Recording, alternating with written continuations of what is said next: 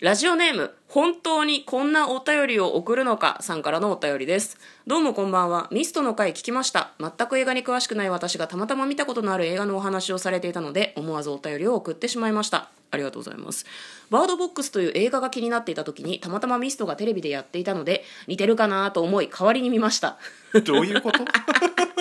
えバードボックスはネットフリックス限定配信だったので見ていません結局見てないのおう果たしてこの2作が本当に似たような内容なのかどうかは分かりませんでも個人的にはほぼバードボックスを見たことにしました見たことになりますかね個人的な話を失礼しました美味しい棒6本とともにそういったお便りをいただいておりまあすりがとうございますえ待ってこの人はミストは見たんだけど本当に見たかったのは バードボックスってことだよでねミストを見たことで似てる映画だから、バードボックスも見た気になっているとだからそれそれが正しいのか正しくないかを、まあ、ジャッジししようということですね、うん映画ってジェネリックとかあるの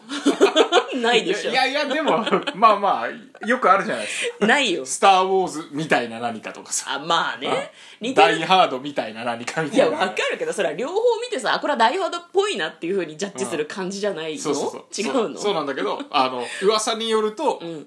多分近いんだろうなっていうあーなるこほどとねなんじゃないですかねで、はいまあ、ネットフリックスはサブスクではあるんですけれども、お金がかかってしまうということで、まあ、ネットフリックスにはお入りじゃないんでしょうねそうおです便りねをくださった方は、はいうん代わりに見たらみたいな感じだったのまかあ、我々が代わりに見たということでジャッジをしようとそ思ういまですすね、はいで今日見た映画はこちらですバードボックスこちらはネットフリックスで限定で公開されているネットフリックスが作った映画になります、はい SF 映画らしいでそすうでねすね、はい2018年制作サンドラ・ブロックさんが主演の映画となっております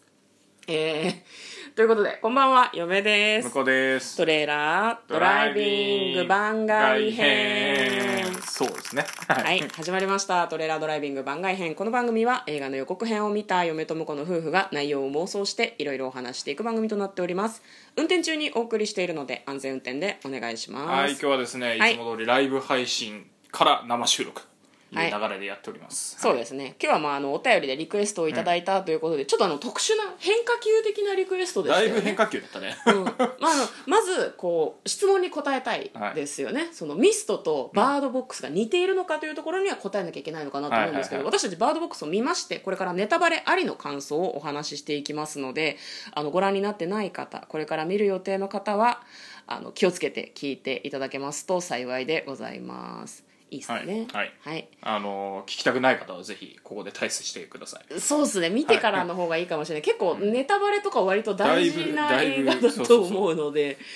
うんまあうん結局まあでもしょ、うん、究極的にはネタは分かんなかったということなんだと思うけどね、読むよねーあれその回というか、ジャブからいきますね、はいそう そうなんでこんなふうになっちゃってんのかっていうのは、まあ、うんけ究極的には分かんなかったじゃん、まあ、そういう意味ではミストの方が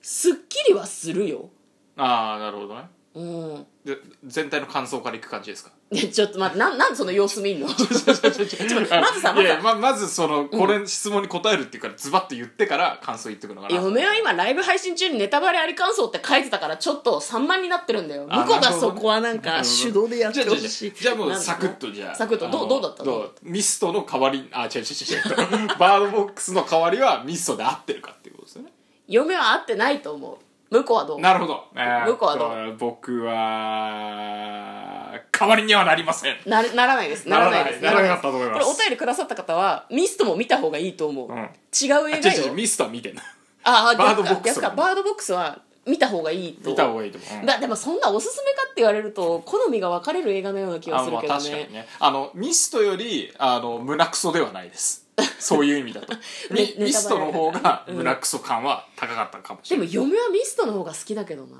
じゃじゃじゃ あの映画として好み好だかきらかどうかとかとは別に、あのうんうんうんミストといえばあの胸クソ展開ですよっていうのがあったわけじゃないですかそうだね確かにねだあれあれほど胸クソではないですよそうだねバードボックスの方がハッピーエンに近いかもしれないですね、ただ2時間近く結構その割と疲れる映画ではあるかもね、まあ、ミストもそれはそうなんだけどそうだねバードボックスの方がなんか閉塞感がひどいというかうんうんうん疲れるよね見ててねそうだねすごくうん、まあでもあのなんかやっぱりそのなんだあのウォーキングデッドとか、うんやっぱああっち系ですよねそうだねもあ少しのポストアポカリプスものっていうらしいんだけど、世界がほぼほぼ滅びてしまった世界の中で世界、えー環境の中で主人公がどういうふうにサバイブしていくのかっていうようなのがなんか主題じゃないですか、なんかまあ家族愛のようなものとかも結構描かれてるのかなとは思ったんだけどだからミミストの方がそのなんだろうな閉塞感が結構すごかったじ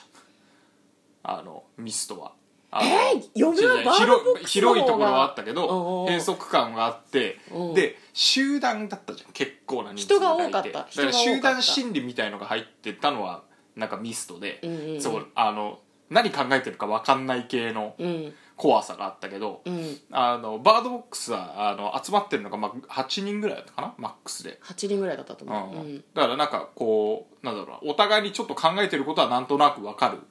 感じだったからそこのの恐怖感はあの少なかったような気がするそうね、意いや思疎通がある程度出てできてるんだけど、うもうその仲間の中にちょっとヤバめのやついるなとか、うんそういう緊張感だよねだからどっちかっていうとなんか外のヤバいやつよりも人間の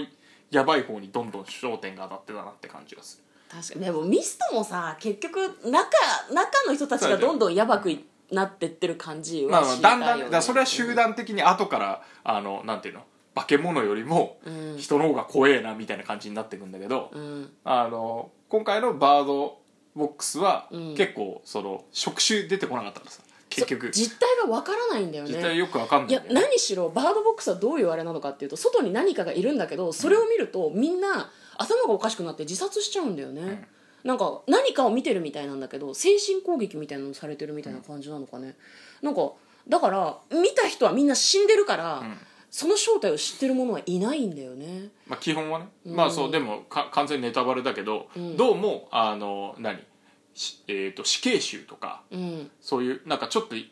結構凶悪な犯罪を犯してて、うんあの頭の考え方おかしいなっていうかサイコパス味がある人みたいな人はうん見ても平気らしいんですそよ、う見ても平気なのむしろ美しいとすら言ってて、みんなに見せたいと思うらしいそうそうそうだからんまともなっていう言い方はちょっとあれなんだけど、普通の人たちは家の中に立てこもって家の窓とかも全部潰して部屋の中にいるしかないんだけど外をうろうろして好き放題している人間もいるんだよね、でそういう人たちはみんなの目隠しを取らせて外に出させて恐ろしいものなんかじゃない美しいから見るんだって言うんだけど見るとまともな人たちはみんな自殺しちゃうんだよね、だか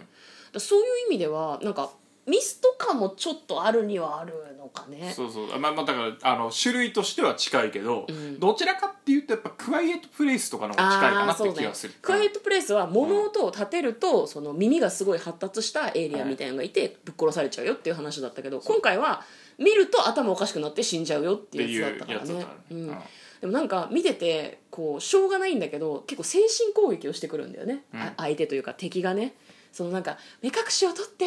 目隠しを取るのよお願いだ助けてくれ俺はここにいるんだ目隠しを取ってってなんかこう知ってる人の声です声でねまあ話しかだけてかくらる完全になんかう頭の中になんかへ変なこそうとさそうれてそるうよねそあうれはねこいつ頭の中に直接っていうのをこう終始やられてる感じで結構しんどそうでしたね、だからその主人公が精神的にめちゃくちゃ追い詰められていく感じが嫁はミストよりもしんどかったねあー確かにねミストは言うて人がいっぱいいるしなんだろうなみんな追い詰められてたけど、うんっていう感じだったかな、実態が見えてたからさそうだね、うん私たちはもう「ああこれあかんだろ」うとかあったけどなんかサンドラ・ブロックが目隠しをした状態で「あーあーあーってしてるのとかを見てるのは割とどうしようもなくてしんどい感じはありましたねいやー見どころはどこだろうねバードボックスバードボックスうん見ててた見どころ楽しいというか楽しいここ楽しい映画ではないんだよ楽しいはそんななかなったかないやあれかまあでもやっぱあの、なんかこう物語が5年前の話とうん今の話をこう交互に行き来するから、はいはいはい、なんはかい、作りはドラマっぽかったなとは思うあー確かにね、なんかあのだんだんこう5 年前のあ今の話でちょっと先に起こった出来事が、うんなんであの人あれ見見てるけどなんで大丈夫なのみたいなのが、うんうんうんあの5年前の話でちょっとずつ明かされていくとかね、うんうんうんうんでなんで今こんな状況になってるのっていうのはあの仲間の人たちどこ行ったのみたいのがちょっとずつ明かされていくから、ね、そうね序盤から中盤にかけては、そのこういった騒動が起こり始めた頃の話が進んでいってでそれと並行して今なんか川で船に乗って逃げてるっていう5年後の話と並行してたからねそうだからまあ、うんとまあ、好みは分かれるかもしれないけど、結構なんかそこの何場面転換をサクサクやることで、んその家の中の,、んあのへ閉塞感っていうかなんかこうちょっと多分ずっとやってると停滞するじゃん少しどっち側かだけやってると停滞する撤と退するからそこはなんかサクサク切り替えることによって、結構なんかあのテンポよく見れたかなっていう気がするね、まあそういう意味では終盤結構きつかったかなあ終盤はねあの、もう今のやつになっちゃうからねそうそうそううなんか飽きちゃうっていうよりもなんか精神的にこっちも見てる方も割とちゃんと追い詰められる感じが嫁はしましたねそうで見すていて。はい、というわけで、えーとご質問いただいた、うん何でしたっけ、えっと、名前本当にこんなお便りを送っていいのかなみたいなお送るのかさんには、 えー、とバードボックスが見れないということなので、うんクワイエットプレイスを見てくだ さいこれですそうですね「クワイエットプレイス」の1と2がありますので1と2を見るとなんか多分ねそのバードボックスを見たような気持ちになれるかもしれないはいですね、うん、なんか外に何かいて視か視界とか視野とか聴覚とかを奪われるっていう感じがなんかちょっと多分近い近いかでなすねとははいちょっと思いましたね、まあ、あと家族を守らなきゃいけないっていうのもすごく主題が近いのかなとまあそれはミストもそうだったけどね、うん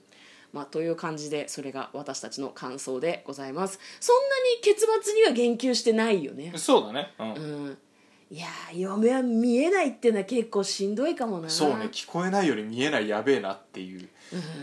しかもこう敵のやつも見えないしあの、うんそれの信者みたいになってるやつも見えないし見えない見えないあの圧倒的不利そうそうそこうっち圧倒的不利なんですよそうねなんだよなんかね、うん、そういう意味ですごい追い詰められる系の映画でございました「バードボックス」とても面白く見ることができましたお便りもいただきましてどうもありがとうございましたありがとうございましたいうことで嫁と向こうのトレーラードライビング番外編もあったね